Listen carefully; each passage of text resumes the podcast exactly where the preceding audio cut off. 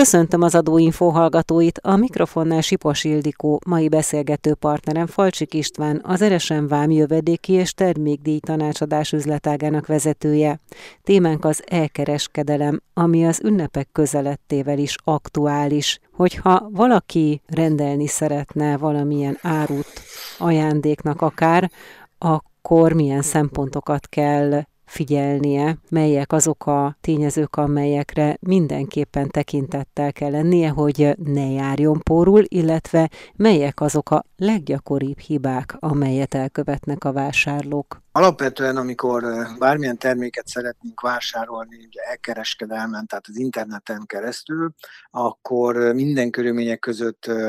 azt feltétlenül tisztáznunk kell, vagy legalábbis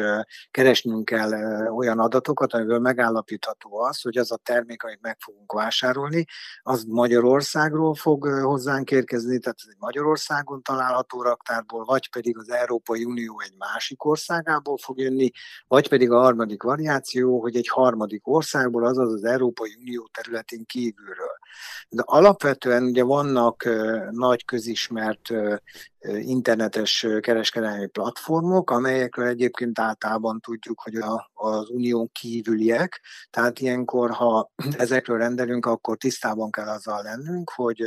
az onnan érkező áru, az az Európai Unió területére és így Magyarország területére is, amikor beérkezik, akkor egy vám adminisztráción, egy vám kezelésen kell, hogy átessen. Ez azt jelenti, hogy a terméket importáfa, illetőleg egy bizonyos értékhatár után vám is fogja terhelni. Hogyha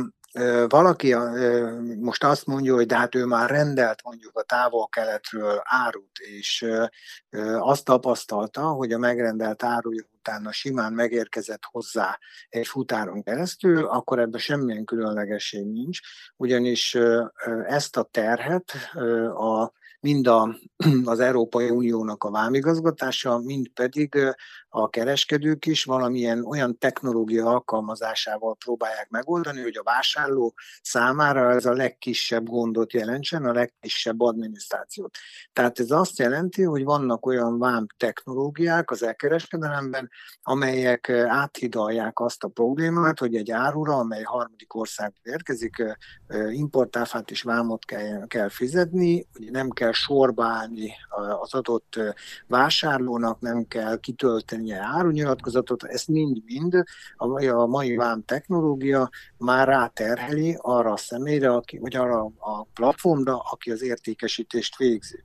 Magát ezt a rendszert egyébként rövidítve IOSS rendszernek hívjuk. Ez azt jelenti, hogy amennyiben egy harmadik országon kívüli gazdálkodó az, aki értékesíti számunkra a terméket, akkor neki az értékesítés során már fel kell tüntetnie azt, hogy a vételárba bekalkulálta az adott fizetendő importáfát, és amennyiben van vám, akkor a vámot is. Tehát ezt nekünk, amikor vásároljuk, akkor látnunk kell, hogyha ez egy harmadik országból érkező termék. És itt kell körültekintőnek lennünk, és alapvetően ha lehet, és van időnk, és akkor össze kell hasonlítani ugyanazt a terméket, amennyiben az Európai Unióból vásároljuk, vagy mondjuk egy magyarországi gazdálkodótól, akkor tényleg ugyanazon az áron meg tudjuk-e venni, mint hogyha valamelyik távol-keleti platformról vásárolnánk, ahol ugye már fizettünk el vámot, és illetőleg importáfát. Ahogy mondtam, ugye ebbe az iOS rendszerben,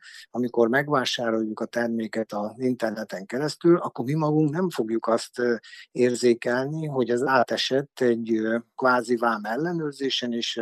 és átesett egy vámkezelésen is, egy vámjogi szabadforgalomba hozatalon. Azért nem, mert ezeknek az áruknak a vám ellenőrzése, illetőleg a vámkezelése is olyan egyszerűsített eljárással történik, amely eljárásban maga a személy, aki megvásárolta, nem is igazán vesz részt. Ugye nagy szolgáltatók vannak, az egyik egyébként a, a Magyar Posta, illetőleg több olyan más szolgáltató van, aki ezeket az árukat egyébként kiszállítja ugye az adott vásárlókhoz. Ők azok, akik közreműködnek abban, hogy az árunyilatkozatot benyújtják a vámhatóság részére, és ahogy mondtam, maga a vámteher, amit nekünk ott fizetnünk kellene, az már eredetileg az iOS rendszernek köszönhetően már a vételárba benne van. Ezt honnan tudjuk? Tehát, hogyha valaki vásárol valamit e kereskedelemmel, tehát egy webshopban egy harmadik országból, akkor honnan győződhet meg arról, hogy azután a termék után már megfizették a vámot, illetve az áfát is,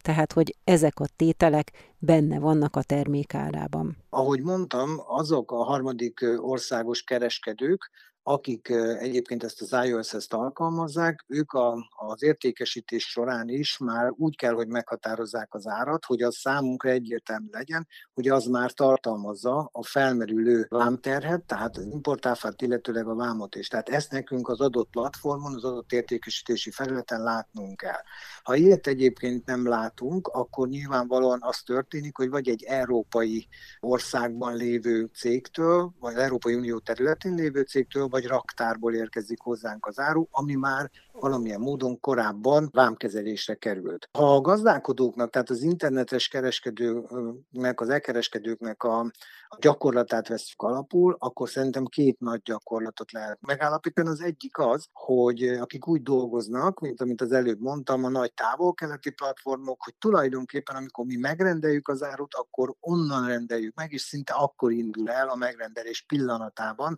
illetve azt követően ez az áru, akkor kezd el utazni mi felénk, és esik át a, majd a teljes vámigazgatási eljáráson. Egy másik megoldás, ami szerintem Magyarországon több ilyen gazdálkodó is van, aki e-kereskedelem formájában működik, amikor egy adott áruból raktárkészleteket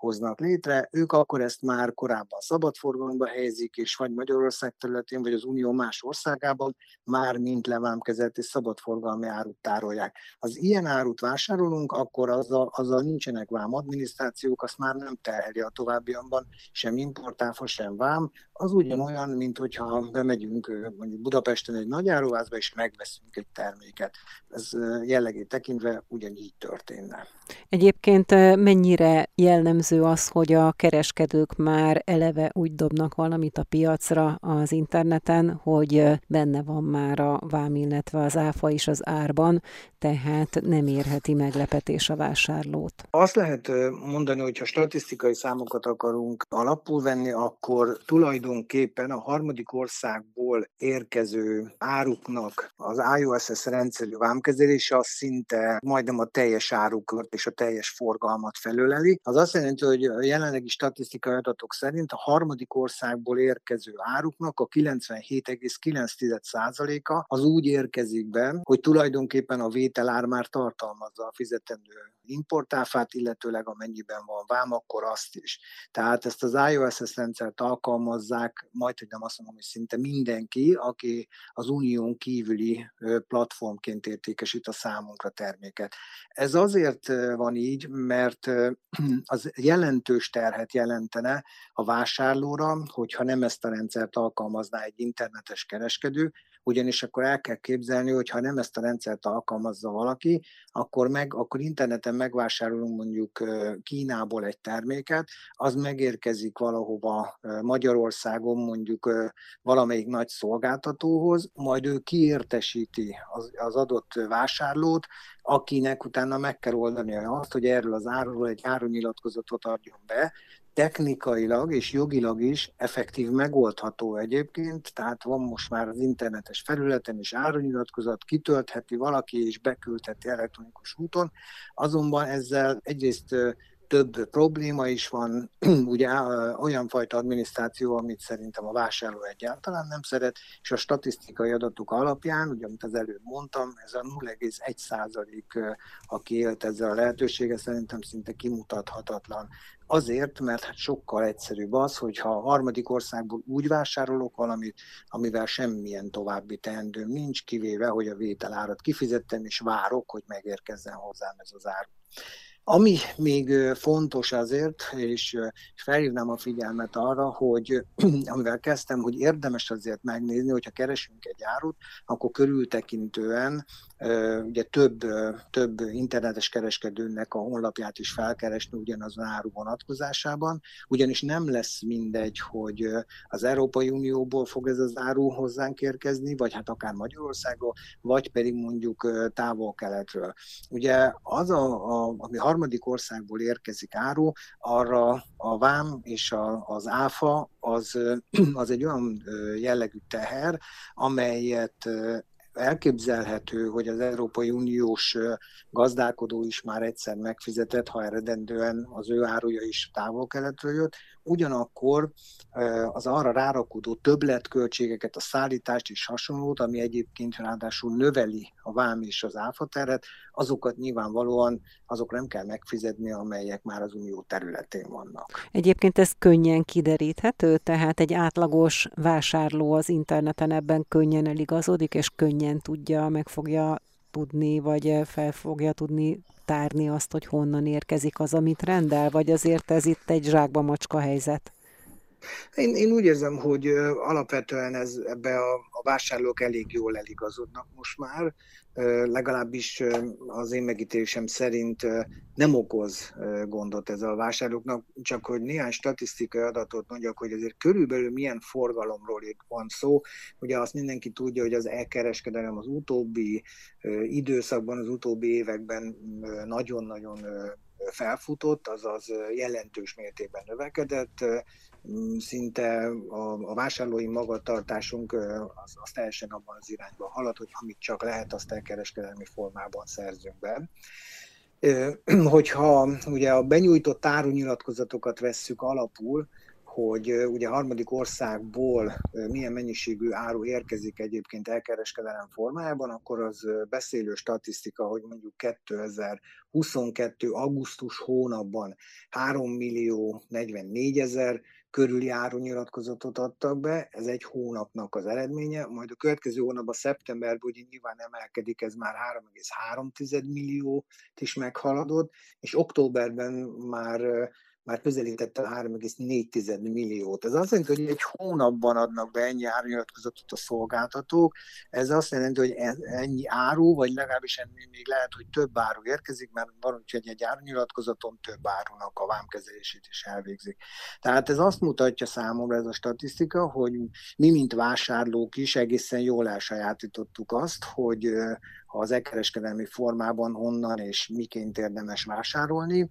A maga pedig ezek a modern vámigazgatási megoldások, mint ez az iOSS rendszer, ez pedig azt elég versenyképessé teszi azt is, hogy valaki mondjuk egy olyan árut vásároljon, aminek egyébként vám és áfa kötelezettsége lenne, illetőleg ezzel kapcsolatos adminisztráció lenne egyáltalán. Egyébként vannak veszélyei az EU-n kívüli webshopos rendelésnek, hiszen említettük azt, hogy ma már azért a vásárlók elég jól eltájékozódnak az, abban, hogy honnan rendelnek. Önmagában ugye a veszélyei azok nyilván uh, szerintem a, az e-kereskedelemnek ugye eleve adottak, mert hát nem vagyunk ott jelen, nem látjuk azt az árut egy az e-kereskedelmi formában, ugye van is a vásárlástól való elállásnak is speciális szabály, hogy visszaküldhetjük és hasonló. Ugyanakkor azt tudni kell, hogy azok a, az e-kereskedelmi forgalom, amely vámellenőrzés alá tartozik, tehát amely a harmadik országból érkezik, ott a vámhatóság az alapfeladatainak tekinti azt, hogy ezeket az árukat folyamatosan vámellenőrzés alatt tartja, azaz ugye a mi tudomásunk nélkül is, de, de ugyanúgy ellenőrizni tudják. Van egyfajta biztonság és védelmi ellenőrzési feladatuk, ami ugye azt jelenti, hogy ezeknek a termékeknek bizonyos szintű paramétereknek is meg kell felelni. Nyilván a lehetőségeikhez mérten ellenőrzik ezt a vámosok, és nagyon gyakran kiszűrik azokat a termékeket, amelyek mondjuk valamilyen szinten veszélyeztetik majd a fogyasztónak az egészségét. Vannak ugye ezek a rossz minőségű vagy nem megfelelő szabványal rendelkező termékek, termékek, ilyeneknek a vámkezelését nem végzik el, ezeket kiszűrik, de ugyanúgy odafigyelnek a vámosok, és az ő kompetenciájukba tartozik a szellemi tulajdonjognak a védelme ezekben az esetekben. Itt azért belegondoltunk abba, hogy az elkereskedelmi formában ugye kiválasztunk mondjuk valahol egy márkás terméket, a képen teljesen úgy néz ki, hogy az az, majd egyszer csak megérkezne hozzánk egy olyan, aminek semmi köze nincs az eredeti márkához, sem minőségben, semmilyen módon. Lehet, hogy ez a termék már se tud hozzánk érkezni, mert ezt a vámosok már megállítják valahol az ellenőrzés során, és aztán vannak természetesen olyan áruk, amik nem érkezhetnek, ugye az úgynevezett tiltó rendelkezések alá tartozók, a kábítószer és az ehhez hasonló anyagok, vagy akár a különféle más tiltott szerek, ilyeneknek a behozatala és ezeknek a kiszűrése és a vámosok feladata. De míg a, a magánál a vámtehernél maradva, azt is ellenőrzik természetesen a vámosok, hogy az e-kereskedelemben ugyanúgy, mint a normál kereskedelmi folyamatokban, nincs-e valamilyen visszaélés mondjuk az áru értéke vonatkozásában, Ugye ennek az a lényege, hogy a, a vám folyamatokban az egy tipikus elkövetési magatartás, amikor kevesebb vámterhet szeretnénk fizetni, ezért alul van értékelve az áru megfelelő mértékben. Na most a dekereskedelemnél egyébként ezt is egész jól ki tudja szűrni a vámhatóság. Még annyit, hogy jellemzően azért azt tudnunk, hogy az elkereskedelem vonatkozásában sokszor úgy beszélünk, hogy kisértékű áruknak a forgalma. Ez ma már nem kifejezett, nem biztos, hogy a legjellemzőbb, de mégis a azért az áruknak a döntő többsége az egy kísértékű árunak a forgalma, ugye 150 euró alatti árut neveztünk, vagy nevezünk legalábbis kísértékű árunak, aminek valahogy a technológiáját meg kellett oldani, hogy ez, ahogy már elmondtam, minél könnyebben jusson a fogyasztóhoz. Tehát akkor ennek a havonta beérkező 3,5 milliós küldeménynek a nagy része az kísértékű? Igen, tehát a, alapvetően kísértékű, erre is van egyébként egy statisztikám. Ugye, hogyha nagyjából az, a megosztást nézzük, akkor az árunyilatkozatok értéke alapján, hogy ez, ez egyben tükrözi a, a, az árunak is az értéket, 22 eurót meg nem haladó értékű áru az 83 százalék, és 22 eurót meghaladó értékű, az ugye ebben az esetben is 16 százalék. Tehát körülbelül így oszlik meg az érték, hogy ugye még ráadásul én 150 eurót mondtam kísértékűnek, de még ennél is alacsonyabb értékű árukat is rendelünk azért döntő többségében, ez ugye gondolom az e-kereskedelemnek egyébként egy, egy sajátossága, ha lehet ezt mondani. Hogyha azt akarjuk megnézni, hogy honnan érkeznek hozzánk egyébként az áruk, tehát ugye itt harmadik országokról beszélünk, akkor nyilván nagyon sok helyről, de hozzávetőlegesen egy ilyen nagyobb statisztikát ezzel is mondva, tehát a Magyarországra érkező elkereskedelmi forgalom, tehát harmadik országból hangsúlyozom, annak a 66,5%-a Kínából érkezik, aztán van még mondjuk a Nagy-Britániából jön 4,5 százalék, ugye most már tudjuk, hogy a Brexit óta a Nagy-Británia is harmadik országnak minősül, és akkor van még itt előttem, hogy 8,9 százalék jön mondjuk az Arab Emirátusokból, és aztán egy 20 százalék van, ami egyéb további harmadik országokból tevődik össze. Visszatérve rá azért a 66,5 százalékos kínai részesedés az ebbe a dologba, azért borzasztó mértékben nagy, tehát gondoljunk bele, hogy több mint a fele az ide beérkező harmadik országos árunak, az tulajdonképpen egyetlen egy régióból érkezik, tehát egyetlen egy nagy országból. Ez úgy mutatja is, hogy ezek a harmadik országos platformok egyébként, meg harmadik országos áruk is azért honnan érkeznek döntő többségében. Egyébként azt mi dönti el, hogy mennyi a vám? Hát alapvetően ugye nem csak vámról beszélünk, vám teherről beszélünk. A vám tehernél azt tudni kell, hogy van import áfa és van vám. E, ez a kettőt együtt kell fizetni, ez az, ami rárakodik az árura egy vámkezelés során. A import áfa az a nulla forint, nulla értéktől már terheli egyébként az árukat, nincs már az import áfában mentes értékhatár, amíg 150 euró értékhatár alatt alapvetően vámot nem kell fizetni, ott csak import áfa fog felmerülni, és a 150 euró értékhatár után pedig az áruk egy része az 0 százalékos vámmal van, tehát nem kell érte vámot fizetni, amiért kell vámot fizetni, ott pedig van egy vámtarifális rendszerünk, ez a vámtarifa nomenklatúra, ami azt jelenti, hogy az árut meg kell keresni a vámtarifa szám alapján ebben a nomenklatúrában, és ott fogjuk megtalálni mellette, hogy hány százalékát fizetjük meg az értékének, mint vámot. Ha a nagy, ha a nagy átlagot szeretnék mondani, akkor hozzávetőleg olyan 5 és 10 százalék körül vannak a vámterhek, de most már nagyon sok olyan ország van, amelynek valamilyen szabadkereskedelmi megállapodása van az Európai Unióval, akkor azokban az országokban viszonyosság alapján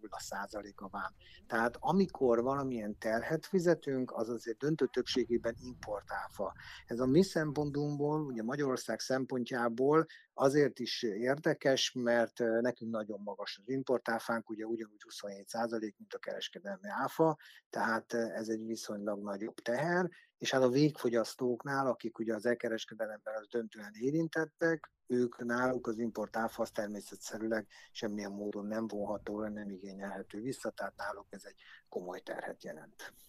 Már beszéltünk ugye arról, hogy a vámosok azért megvizsgálják a hozzánk érkező termékeket, vám kezelik ezeket az árukat, és ki is szűrik, hogyha ez szükséges, de mégis mit néznek a vámon?